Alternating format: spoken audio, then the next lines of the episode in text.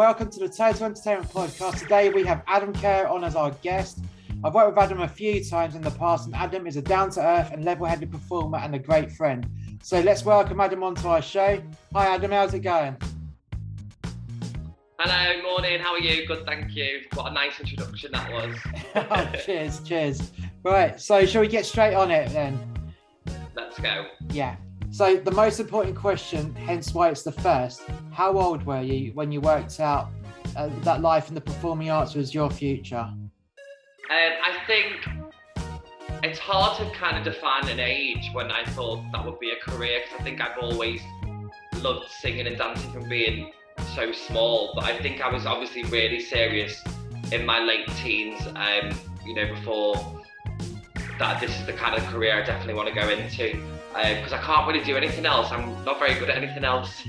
Same here. so um, in school, um, anything to do creatively or artistic, I love, but the other side of the curriculum, I just couldn't concentrate on anything like to do with maths or geography or um, science. It, it, it, just bored me so much. But anything creative like art or drama, music, and English, I loved English. Um, I was really, really passionate about that. So I would say probably maybe 15. I thought this is something I want to do professionally, but you know, hopefully and, and get paid for it. See, that's, you know, I was like that. I, I was 15 when I was sweeping stages for free just so I could learn a bit of the tech. So I think 15 is a general consensus from other people that I know uh, when they've got into the industry. They're like, yeah, you know, it's around about that age, I think. So, what was the first steps that you took as a lad to uh, start you off then? Well, when I was younger, um, obviously originally I was from Liverpool, but uh, with my my family, we did move uh, quite a lot over the country. So we moved from Liverpool to Birmingham when I was nine. Then we moved from Birmingham to Manchester when I was 11. So um, as a young kid, I always had to start new schools. So I always had to make loads of new friends everywhere I went, which for me uh, was good because it meant I could kind of, you know, just meet people instantly and then become friends or be loud or outlandish and, you know, the centre of attention as a young lad or the class clown to get friends. Um, but I started dancing at Elliott Clarke in Liverpool when I was about eight or nine. And that was quite like a prestigious school and um, quite, I'd say, upper class where we were more of a middle class background where I grew up in Liverpool. So um, a lot of the parents would frown down on me and my mum, and um, it was it was kind of like you know your typical ballet kind of jazz kind of school for kids. So I went there when I was nine, and then that kind of gave me the buzz. But then we moved. So when I was in Birmingham, I didn't do anything. We did you know school plays. I used to um, choreographing the playground to the Spice Girls and steps, and funnily enough, I still do that to this day, all yeah. these years later. Um, and then I went to my local kind of theatre school uh, where I when I moved to Manchester from the age of 13, and I stayed till I was about 19, really. Um, and then we and then that's how I started my training in singing, dance, and, and drama. But it was um, it was kind of a different take to a dance school because it wasn't strict. And our teacher Tammy, who was like my role model, she let us all be ourselves, and it wasn't so strict or rigid as some of the schools they follow such a strict um, syllabus. And a lot of the syllabus now, looking back, well, even now because obviously I'm a teacher myself now, they're just so dated and old-fashioned and haven't been updated for many years. So with Tammy, she was always kind of fresh and modern and was more like our friend, so we looked up to her on a different level. Um, so I started theatre school uh, essentially, you know, at the local Saturday theatre school from age 13. Brilliant. Brilliant. So, um, how old were you when you cut your first paycheck as a singer and dancer, and what was the job?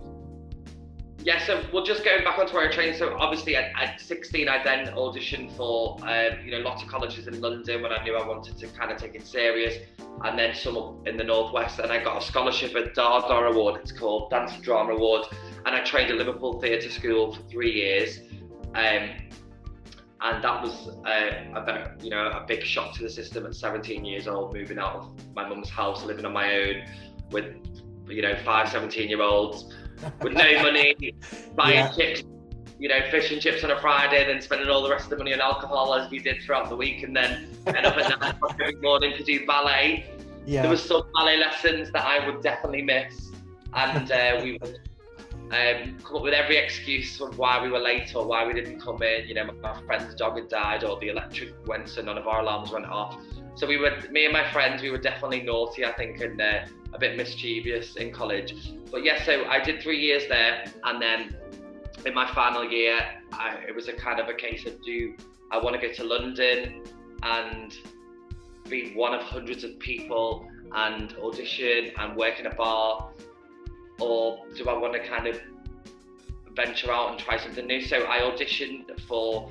Uh, it was Grey Boy Entertainment. It was the first UK cast that they ever had. They um, flew over from Australia, held auditions at Sadler's Wells, and they had 700 people in attendance. And wow, I got off the job, so they picked 12 of us.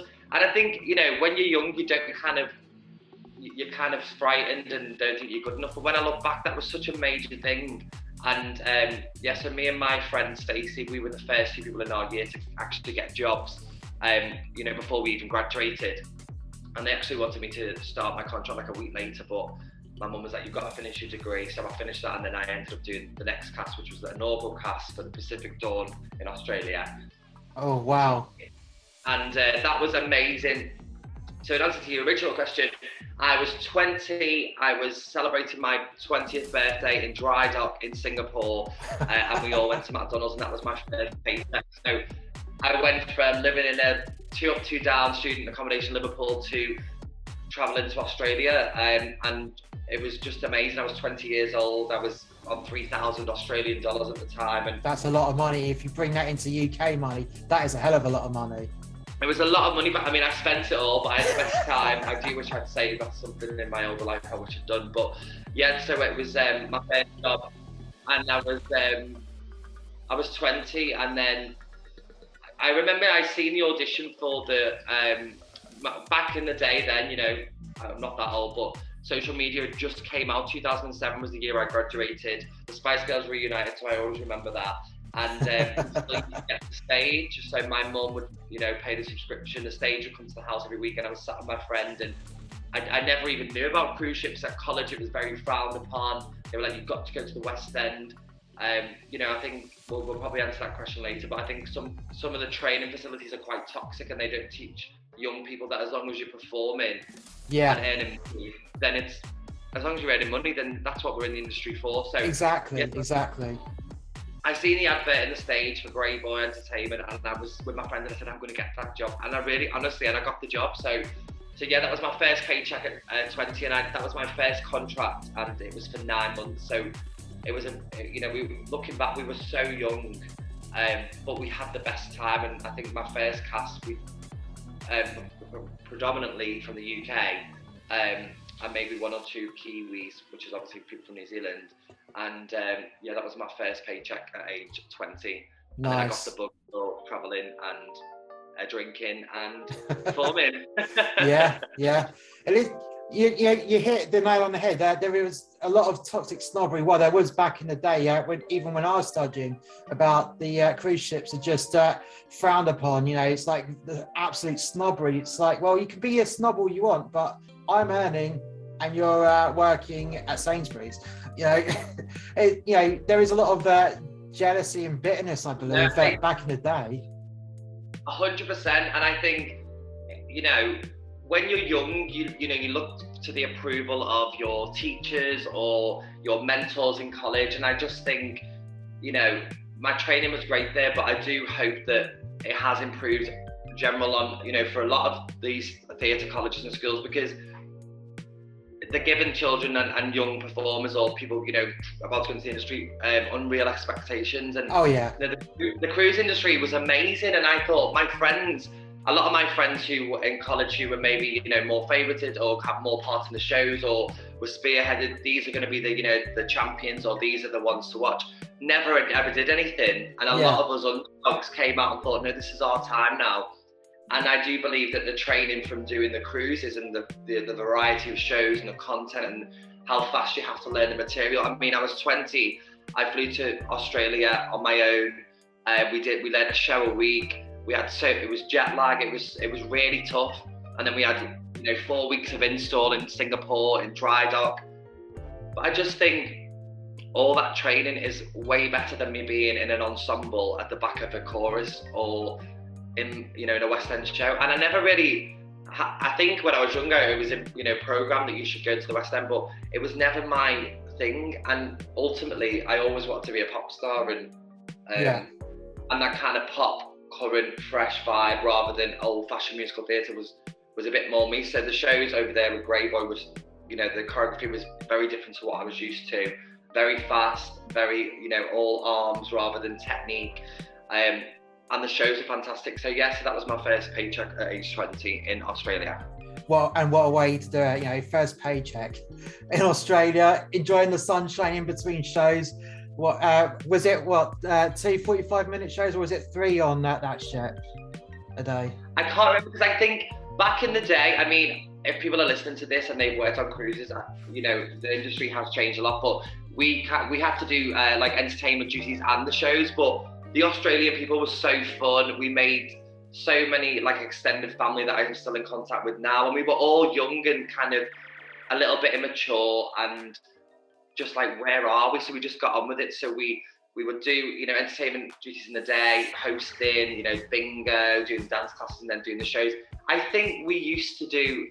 I can't. I could be wrong because I did go back and do the same contract a few years later. I think we used to do three shows a night. Oh. It might have been two. I can't remember. But the shows were 45 minutes each. Yeah. Um, but they were full on. Oh, know, God, non-stop. yeah. Non stop, in your face, quick 45 minutes of absolute high energy, half hour break, do it all over again. By the time you're on your third show, I'm just guessing all your costumes really sweaty and stinky, and uh, you still got to put your your smile on, happy face, you know, and then uh, do it for that third time and hope that you don't pull a muscle or something. That's it. I'm, I mean, and I, I remember, you know, it's, it's funny you mentioned the costumes because now I'm older and hopefully wiser. Like, I just, this is like an insider scoop. Like, when you work on a cruise ship, they just don't wash the costumes. And it just, you know, it's just, you, you think, you know, if anyone ends up going on cruises, you end up getting used to cruise ship life. And, you know, when I was four years in and we had, we'd have a new member of the team and, I, you know, you're like, well, on ships and you think you know everything about ships and it is a very unusual lifestyle to get used to. But, you know, some of them costumes stay on the ship for 10 years and never get washed. It's oh, just oh, God, so yeah. crazy. Yeah, it's, it's grim. Well, it's like during the, the refit, because you, you, you left the, um, Ventura when I was on there, just before its first refit, and then uh, was going through all the costumes, uh, getting them all dry clean for the first time in God knows how long. And uh, the seamstress uh, threw one of the uh, costumes at me, like, no, no, that's wrong. I mean, like the basic, like the shirts would get washed, and you know we'd wash out, but you know the big expensive costumes. So the very first cast, you know, and that's why my first job. We were the, an, an inaugural cast, so all the costumes were made to fit us. We were brand new. All of our yeah. shoes were fitted. Um, and then, you know, I worked for various companies, which we'll probably talk about in a second. And I just can't believe that they don't wash the costume. It's just ludicrous. But anyway, it is. It is. So uh, let's move on. So. Um, so uh, you've told us about your first uh, job. So uh, what else have you done uh, work-wise uh, in your career? Just a quick, brief uh, timeline of what you've done.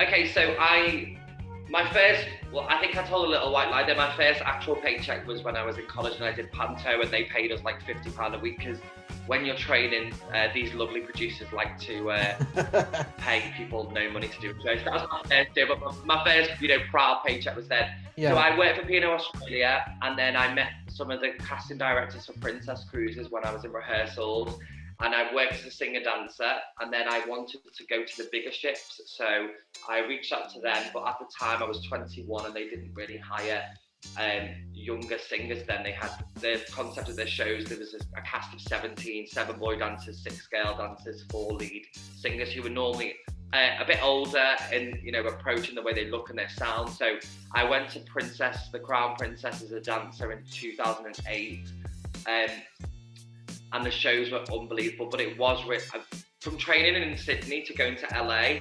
And it's funny because I used to ring, you know, you forget that you have this life, especially with what I do now, because I forget that I had this life. But, um, I, you know, I'd ring my mum and go, Hi, mum, I'm on my way home. I'm just flying back from Miami for two days and I'm going to fly to Australia. Then so yeah, so I went um, to LA and we rehearsed there in the studios, and that was a very big shock to the system because the shows were really hard. There was a lot of partner work, which I wasn't really very strong as a boy dancer in the sense I, I was a great dancer, but I hated lifting.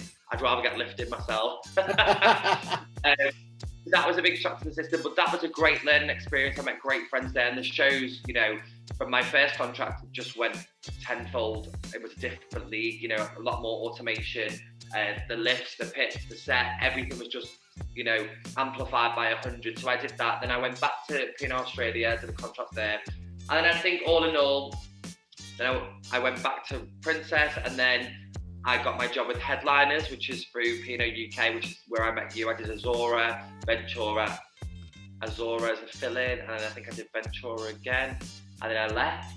Uh, so I did ships for, I think I, I got my five years at sea pin, which means I spent five full whole years of my of my life on a boat in the ocean.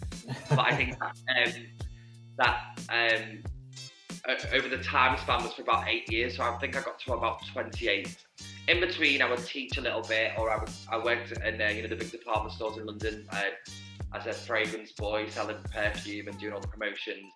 And then, um, so yeah, so I've always I've always had good work ethic really because I just I, I don't like to sit still. I like to be busy all the time. Yeah, I know that feeling. It just sucks. We're just waiting for something to happen. You know, waiting for a call from the from the agent or your or another employer and sitting around not doing much, you get nowhere really, do you? So yeah, I'm always out there, just like you. I just have to do something. Temporary doesn't matter. Just get it done whilst you're working for the next uh, real job. So, um, do you have any advice for anyone that's joining ships on their first contracts? Don't do it. no, I'm only joking. Um, in saying that, um, I just think I don't know because I am a really positive person, but I just wish that there was some way that they could kind of explain the lifestyle a little bit better to people. And you know, especially a lot of my colleagues, as I met you and I was working for Headliners, I've been in the game for maybe five years, and then we had cast members who were 19 straight out of college, and it is a massive shock to these young performers to, to go to a life at sea and all the rules and regulations. So, my advice would be to try and find a company that pays well because they all pay very different and um, a short contract. Like, don't you think, Paul, the contracts for the cast are just so long? They're just way too long. Well, they they range anything between four months as a uh, filler for the year to uh, nine months. I've seen uh, cast members do nine months when you're uh, when you're so you've got show on a day where you're doing a show and a day off for doing a show for the uh, cast, and then back into that routine. Mm. But sometimes, if something goes wrong, then you might have to back to back a show. And that's happened a few times uh, where you've had some bad weather and you've had no choice but to back back to back a show because you've had the uh, cab on. It, that should have been in between the day that you should have been performing. So that can get really horrific. Um, and, people, and I, yeah, just touched on that sorry to interrupt you there. Just touched on that. I think my first contract for P&O UK Azura, we went through seven cast members, so we literally rehearsed oh. every every show. I think I, I mean, it, it's great experience when you look like looking, you know, back on it now. But we went through seven cast changes, so we were in rehearsals for the whole nine months, and I don't think we ever did one show the same. So oh, one geez. day I was a dancer. We went through seven cast members, and then I'd sing this part. So I mean, we knew the show inside out, but um, I do I do wish that they would shorten the contract somewhat because I think also, which we'll probably touch on a bit later, um, it can really affect your mental health being yeah. not being a normal kind of life. Um, where if they gave the cast like four month stints, they get the best out of the team and then let them have a month off and then they go back.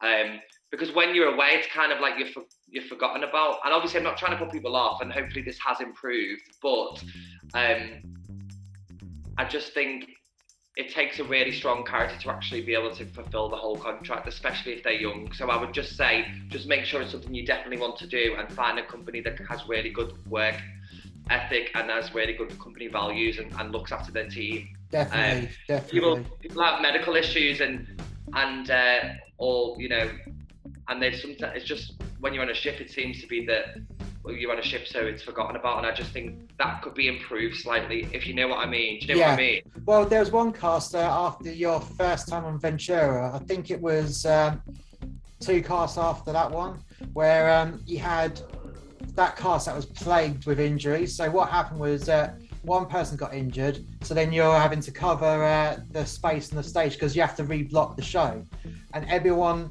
then started getting injured because then they're having to fill these gaps and fill, keep filling these gaps. And eventually, you had the bare minimum to get the show on uh, to keep it going, and the show, the stage looks absolutely empty. And you've got everyone with damaged legs, damaged backs, damaged arms, and that is a result of long contracts and um, not being able to say, sorry, we've got to stop this. We have to stop this. You need to send us out more replacements because some people just got too scared to do that as well because they were fearing for their job. Well, that's the thing, and I think, it, I mean, that particular incident you're referring to is very unfortunate. Um, yeah.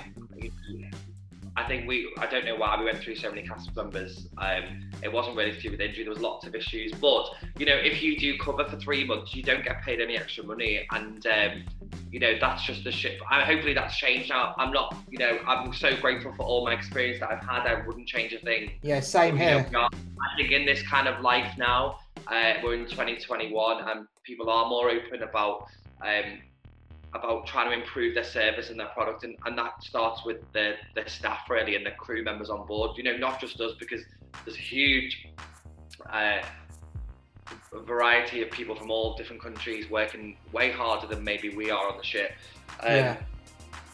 but I think you know even if they dedicated like somebody who is that support there or um, I think it's really important I think um, moving forward. And hopefully, I mean, there are some companies that I've seen now who are doing that and they have really good values and, and ethics. Um, and I suppose that was just the time. It's the time we lived in. It was not. Yeah. It, it wasn't um, anything bad. I remember one of my great friends. She ended up getting vocal nodules because she was singing so many songs because the, one of the girls uh, couldn't fulfill all the role properly, and then just got disembarked and was gone. And yeah, I think. Uh, I understand it's a business, but maybe a little bit more compassion and empathy wouldn't go amiss. I, I do feel like it's changed a bit because uh, as I was leaving, because uh, you know I left the ships a while ago now, but as I was leaving, they started to bring in a bit more of uh, of uh, help for the singers and whatnot. So uh, if uh, a singer was starting to struggle, sick track goes on without question.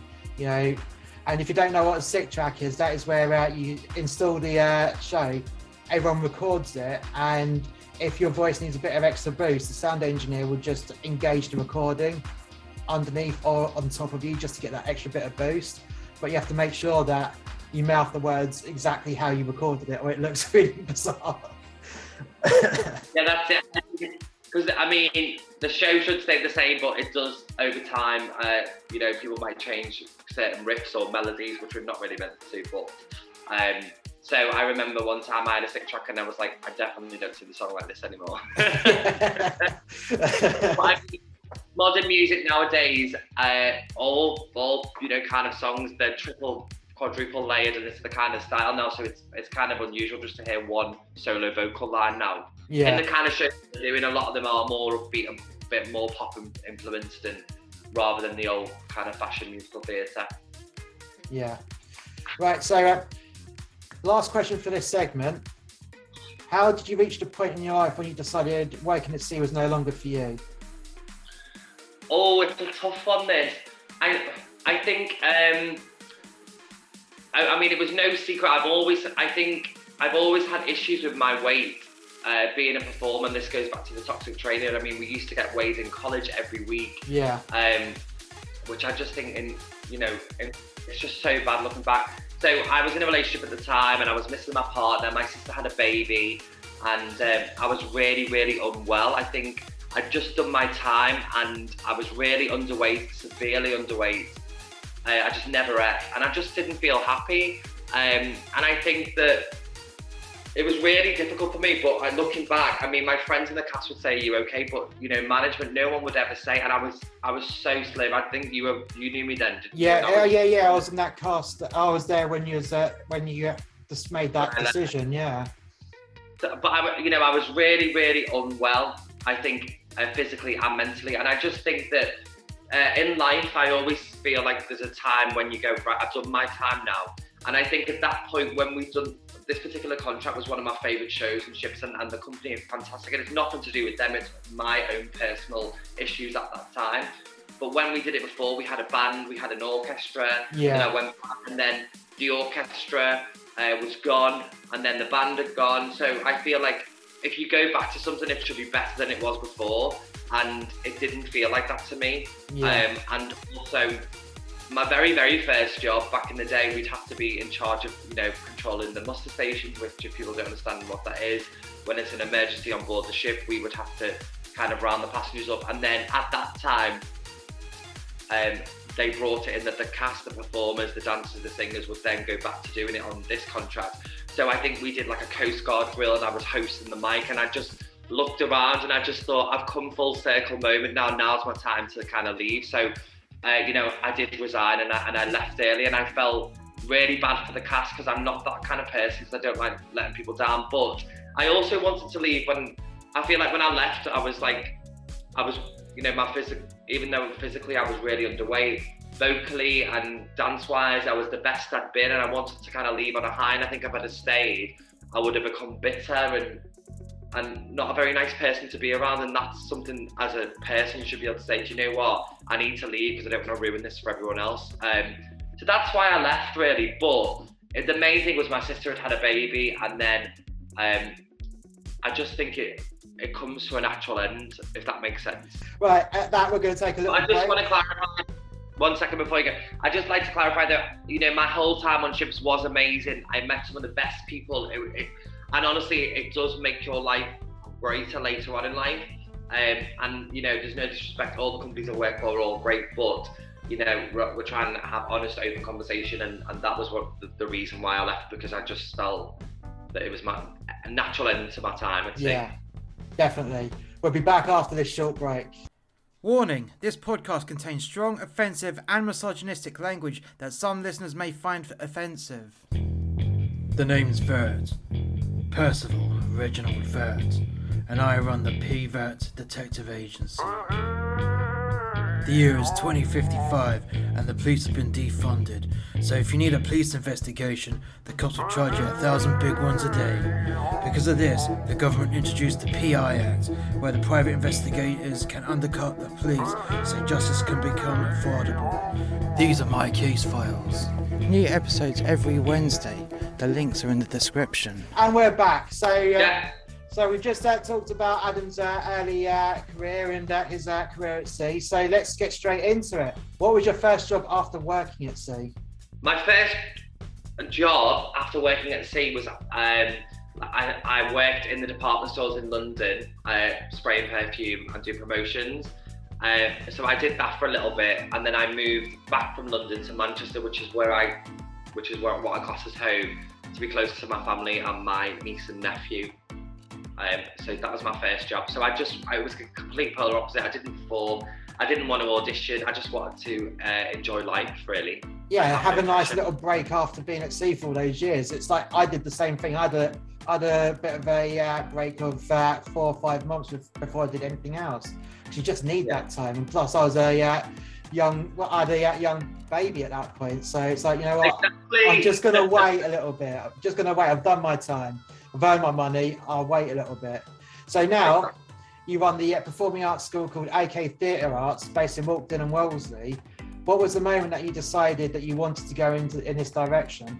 Well, I've always been, I've always taught, um, even from being young. And then my sister obviously had my niece, and I wanted to open a school for my niece. Um, so that was the kind of the catalyst, what, what um, kind of gave me the, the reason to open it was my niece. I wanted to spend time with her, and also where I grew up. Um, you know, I used to get bullied quite a lot for being a performer, and I and I really empathise with kids. Um, I love children so much, and I think if you can have a positive role model in their life or someone to say, you know, you know, where I live, there's lots of different um, kind of not class, that's the wrong word. People are very affluent, or people live in council houses, or people you know, it's not about wealth. To me, it's irrelevant where you come from. If you someone's there to say it doesn't matter where you come from. If you work hard, this is you can do this, or you might be able to do this. So I really wanted to, as as cheesy as it sounds, inspire like the next generation,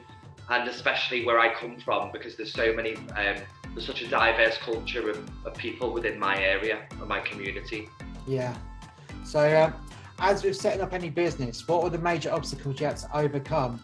Um, well, when I started, um, I think the main the main thing, even to to this day, is self doubt, is um, imposter syn- imposter syndrome, thinking I'm not good enough. Um, that was a huge obstacle to overcome because obviously when I first started, we were trying to sell a product to our and a school that didn't really exist because we didn't have a school. It was a brand new venture. It was, um, you know, in a church hall with I think my open day three children turned up, and then we started doing classes.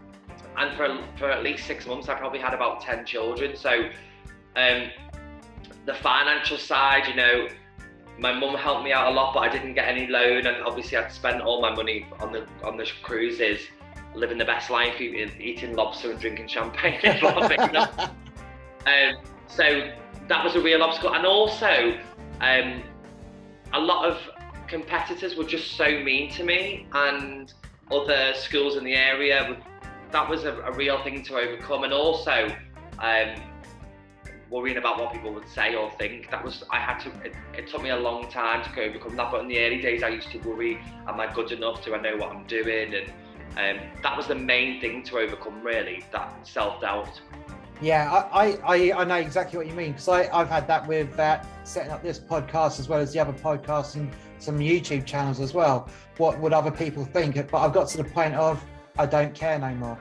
I don't care. All I care about is getting my work out there. Does that make sense? Uh, anyone who works in the arts really will understand because when you go for the role or the job, whether you're a lighting, a sound, a, a singer, a dancer, whatever, there's normally hundreds of people going for that job. Um, so just can you answer that question again because it's all gone blurred. So that was uh, we just skip on to right. the uh, we just skip on to the next point, mate, because uh, I've lost where my train of thought because I think that was a bit of a tangent that one.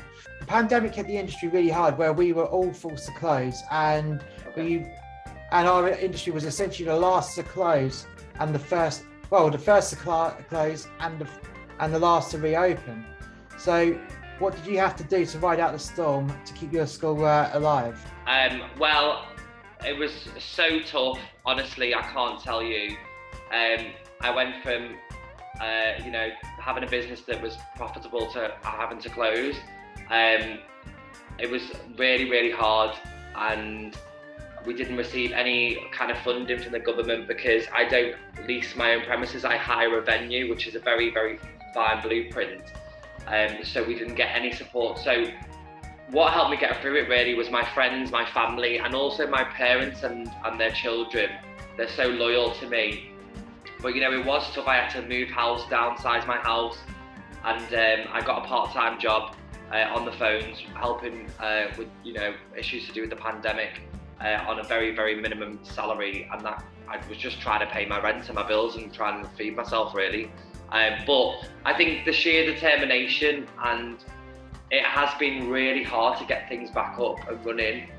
But I just feel like I owe it to the kids to, no matter how hard it is, to just keep going. So, so yeah, it, it has been really tough, but um, thankfully somehow we're out the other side. And I think it's really important to remember because, uh, you know, we had a big show at the weekend, and it just feels like it never happened, but it really did happen. And obviously, people lost lots of people that they care about, which is awful, and it was a huge loss for a lot of people.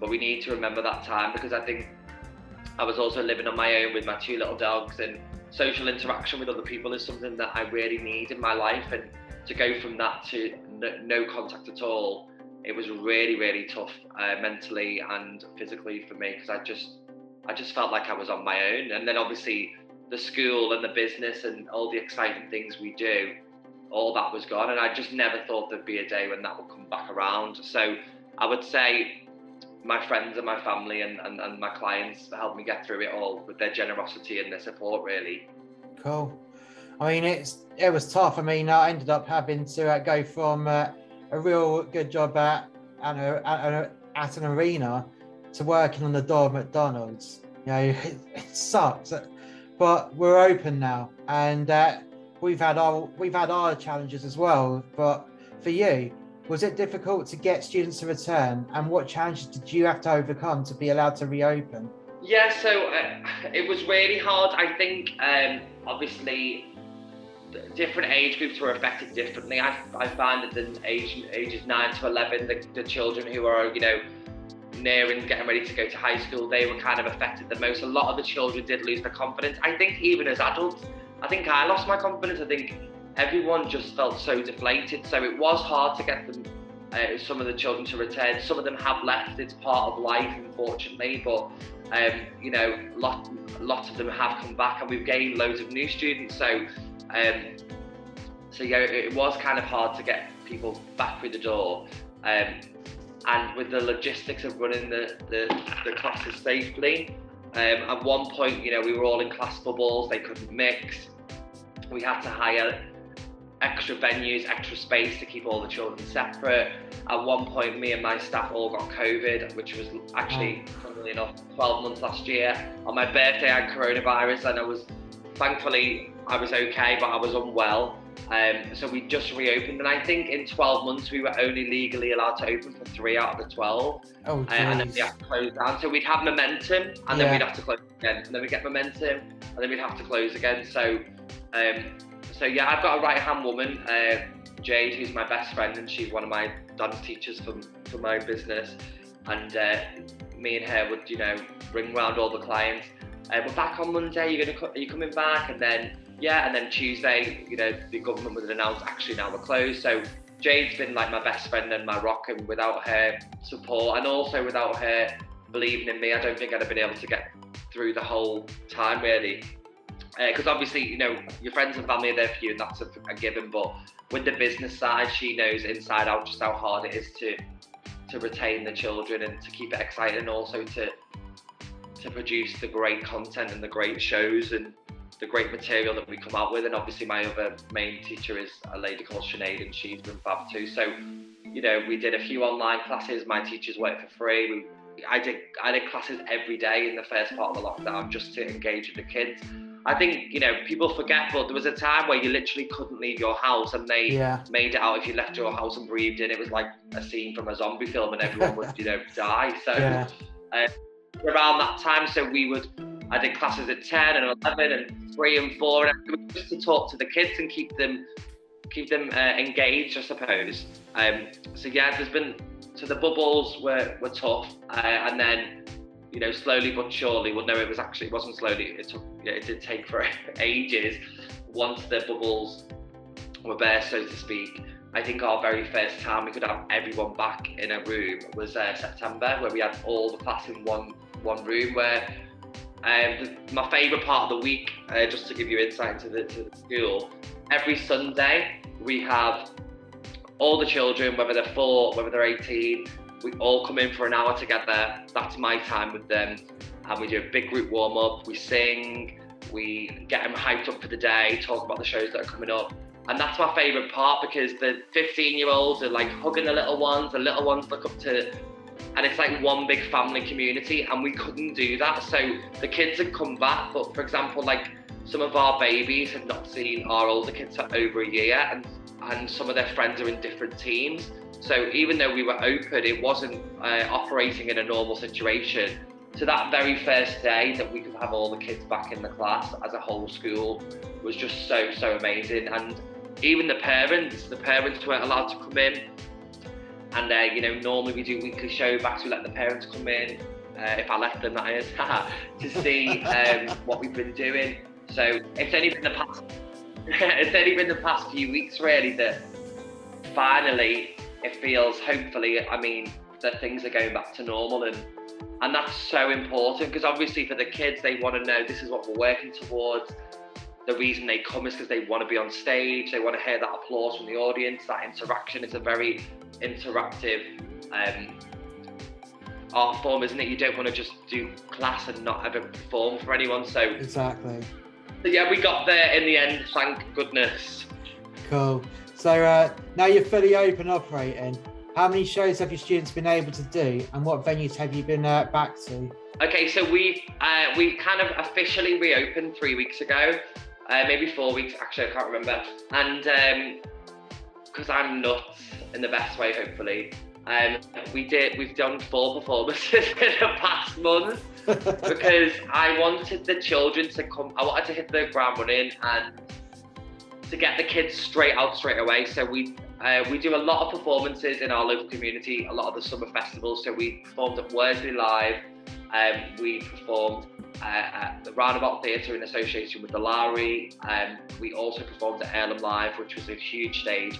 And then last weekend we performed at Blackpool Opera House in Winter Garden. So the first month back was quite full on, but that's what that's what I live for. That's what the students live for. They, I want them to be on stage. We, you know, I don't believe that you know, doing the exams and stuff, as much as it's great to get your exam certificate, I believe that the kids experience more and gain more knowledge by actually being on a stage. Oh yeah, so definitely. We've done a lot of um, we've done a lot of high profile events in the past four weeks, and this Sunday is our open day. So we've got uh, 37 new students booked on for that. Hopefully they'll sign up to the school. And then now, between now and Christmas, we'll get right back into doing all of our classwork and and uh, resetting and retiring all of our current show content and getting all loads of new ideas. And uh, so, yeah, I mean, Blackpool was amazing. It was unreal. The show was fantastic. Um, we had 70 students take part in that, which is crazy. Um, but yeah, it, it, just they just all make me so proud, and it was unbelievable hearing the AK Theatre Arts blasting off this week. Finally, I was crying. I was, you know, when I got there speaking to the sound man, the tech team, because I've, I've done the show for years as a kid myself and also with my own school. And they were like, Adam, you okay? What do you need? And they were so accommodating. And I said to them, I don't know if I've done too much, uh, but I need this, this, this. And they made it all happen. So I was sat there at the back watching the kids perform, and I just never thought that day would come. So it was very overwhelming. And the, the kids just loved it, and the parents were crying. And it was a real emotional, happy moment. So yeah, that was great. I love the Blackpool show. You know what? Since uh, you've been back and I've seen uh, your little adverts on Facebook and whatnot, those car park promos, I love those that you do. You come up with that idea because it's brilliant. Oh, thank you. So, so that's it. Going back to COVID a little bit, I wanted to once we kind of like softly reopened and we were at all the different venues, like I explained before, before, before rather yeah, so all the other venues, like I explained before, um, I wanted to come up with an idea where I wanted to do a show, but we weren't allowed, you know, you weren't allowed to dancing more than 20 kids in a group. They had to be two meters apart all the time. They had to, there was loads of restrictions. So I said, I came up with this idea, right, let's create a virtual show. Let's create a virtual show that's really exciting, that we can rehearse separately in their teams and then by the time we shoot it, hopefully some of the restrictions will have lifted so we can shoot them in different groups and then cut and paste it all together. So my good friend Adam Parker Brown, who owns uh, a company in Manchester called Olivo, they do a lot of professional show reels for singers and dancers and mainly tribute acts. I reached out to him because we've worked with him before, um, and we went to his studio and we filmed a whole different show, and I didn't like any of it. And that's not from him he was amazing. His team are amazing, but it just didn't look how I wanted to wanted it to look. It was not. I can't explain my creative process. It's very strange and it sounds very dramatic, but if I sat down in a day to plan what I was going to do, it doesn't come to me. Where sometimes at four in the morning I'll wake up and go, "This is the show," and then I'll just do all the music, and then I go back to sleep, or I'll hear a song, or um, we'll start writing a rap. Or when we do our shows, I always try and be original, so we might use a song but then we'll change the melody, we'll add our own lyrics, we'll cut and paste it together so you could never buy our material like on iTunes or Spotify. It's all mixed and created by me, and then obviously uh, my team and myself choreographing and into you know the show and the project. So we shot that video, seen the footage back, and it just didn't look how I wanted it to look. It looked, um, it was great, but it just it just wasn't what I envisioned in my mind. It was still great, it looked great, and I said to Adam, I just don't think it's right. I don't, I don't like it. And he was like, What do you mean you don't like it? I said, It just doesn't look how I want it to look. And I mean, I think we shot that. Uh, it took eight hours, and I didn't like any of it. And I was like, We need to do it again. So thankfully, um, it just didn't look right. I wanted Yeah. it to look epic, and I wanted it to look. Um, on the dance shots, I wanted it to be far back and not too close up, and to show like the the scale of the school and the amount of children. I wanted it to be different and unusual, and I kind of it looked like things I'd seen before. So I said, right, leave it with me, and we're going to redo it. So I had to tell all my lovely parents, um, sorry guys, uh, we're going to do it again because I don't like it. And they were like, what do you like? And people do call me a diva, and I used to think that a diva was a bad thing, but I'm not a diva in the way where I'm, you know, got an attitude or I think I'm better than anyone. I'm a diva in the way that I want the best for the children, and I want, um, I won't settle unless it's perfect. I want perfection. I want it to be great. yeah. So people want to call me a diva for that. I'll take that title, no problem. There's nothing So- wrong with that, mate. Is because you try and deliver an end product, and if it's not the product you want, you, know, why why go for um why go for Tesco Value Coke Well, you can have uh, Pepsi or Coca Cola? You know. Exactly. So I mean, it looked good and and it was fine, but I just said it's not my standard. It's not what I want it to look like. Aesthetic is so important to me. I think that the Yeah. way things look, um, you know, down to your Instagram posts and your visuals you put out there. Ultimately, they've got AK all over them, Adam Kerr, so they're representing me, and obviously, I want the best for them. So it was also the first thing we'd done back, so maybe the kids weren't necessarily ready, or maybe it was too soon to shoot. Um, so one of my lovely mums, uh, Michaela, she let us use her warehouse, and I just said, I want it to look more like a music video rather than a show. You know, the previous one looked like a show in the sense of a theatre kind of show. Yeah. And I said I want it to look more um, current, urban, unexpected. So we, Adam and his team, agreed to reshoot it, thankfully, and uh, we shot it all in three and a half hours. so we went from an eight-hour shoot to a to a three and a half hour shoot, and at that time, by the time we reshot it, the restrictions had lifted, so we could have more of the children in the shots. Um, and this is the thing, um, going back to working on the cruises, all the shows that we learn kind of instilled the way I kind of teach the kids now, where we, we do everything very quickly and it's not like 10 minutes of one song, we splice it and we cut it up and we make it Yeah. interesting. So it was my idea to kind of do it in that uh, kind of car park, grungy kind of look. And I just, I think it turned out amazing and I'm really, really happy with it. And we got so much engagement on social media, on YouTube, on Facebook, so many views, and it's really, really um, been fantastic. And the kids just look amazing. And shout out as well to Zoe, uh, who recorded all the vocals, because um, that's another thing. I was like, this bit's wrong. I need to change this. Can we do that? And she just did it all in a stride. So shout out to Ollie. They were amazing. So I'm, I'm glad that you like that because um, in the moment you can watch it and then you're on to the next thing. But I actually rewatched it last night and I was like, that is so good, especially coming out of a lockdown. And, Yeah. a, and a lot of them kids were brand new, had never it. So, so yeah, we shot that in It did- four hours on a Sunday after I'd had a gig the night before. and Very tired, but uh, the kids got me through it. See, it reminded me of a uh, early 2000s uh, music video, you know, with all that big attitude and the uh, camera angles to go with the attitude. It worked really well. Really did. yeah, that's, that's what I was going for. Thank Yeah. you. I'd like to pick up on that. so, if uh, people are listening to this podcast in your area and want to join your school, how do they contact you? So if you go, uh, if you search for uh, AK Theatre Arts at AK Theatre Arts on Facebook or Instagram, you'll be able to be directed to our social media pages and just pop us a message on there and one of my teams or my PA will get back to you to uh, get you on for a free trial. Brilliant, brilliant. So, we're going to take a quick break here and then we're going to go into our final segment. So, we'll be back very shortly. This podcast contains themes that are unsuitable for younger listeners and parental guidance is advised. It's been 30 years since they came. 30 years? No! They took my child. 30 years? I'm gonna kill you. No! It's been 30 years since they New episodes every Friday. The links are in the description. And we're back.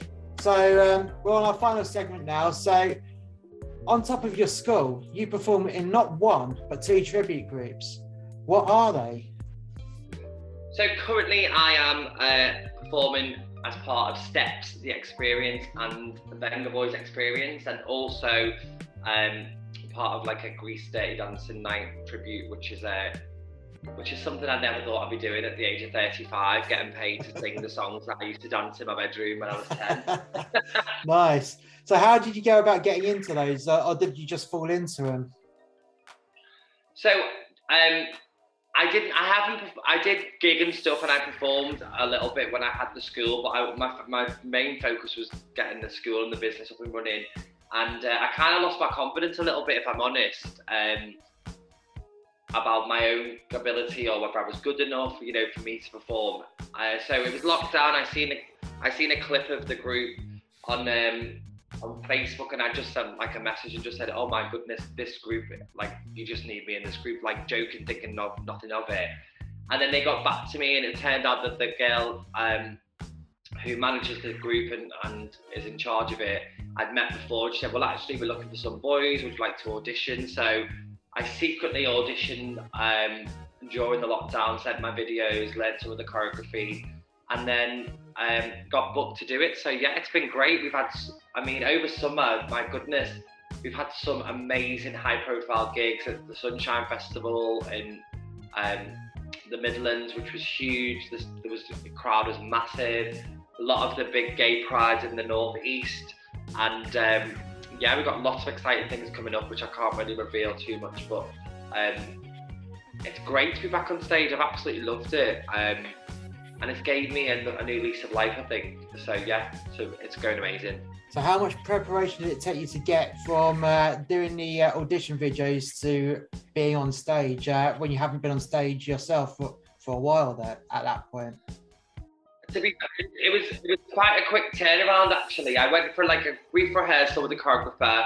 Uh, thankfully, I know the back cat the back catalogue of steps inside out, so I knew all the songs. Um, and I think my first gig was like five days later. So yeah, I'm out this weekend as well. So I'm very, very blessed and very lucky. And I just, I look at it different eyes now because when you're young, you can just, you just moan about everything that's not important. And we're just so lucky to be on stage. So, and the team are great. They're very welcoming, all very talented. So, so yeah, I'm, re- I'm really happy and hopefully more big things to come for us as, as a group and uh, as individuals as well. So, if there's anyone that's listening to this podcast and they want to book you, you as your Steps group or as your Vengaboys group, or even uh, the Grease one, how would they go about booking you?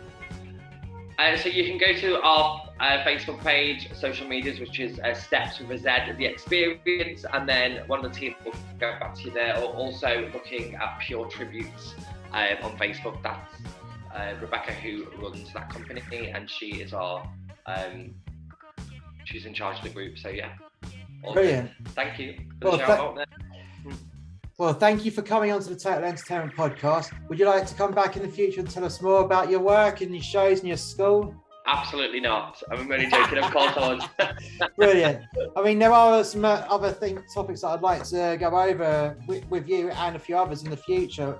It's mainly about the cruise industry. Uh, with the uh, the lifestyle and uh, the and the uh, work ethic and whatnot. So, would you be happy to talk about that in the future? Absolutely, of course. And uh, you know, I just want to say thank you for inviting me on today. And um, I hope everyone's well, and I hope all the performers and are back on stage safely. And it's been lovely to talk about it, memory lane. And I think you know, success as long as you're earning money in something that you love to do, then that's success to me. So um, exactly. don't listen to what your teachers tell you at college, uh, and just follow your own path and don't you know don't follow everyone else.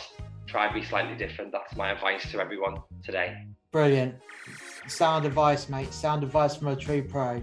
If you're a band member or an artist, dancer, singer, actor, street performer and you're listening to this and you'd like to talk to us on our show about your uh, latest gig or your album release on uh, digital media, or even uh, want to talk to us about a student show, how about dropping us an email on musterxmedia1983 at gmail.com and we'll get you on our show.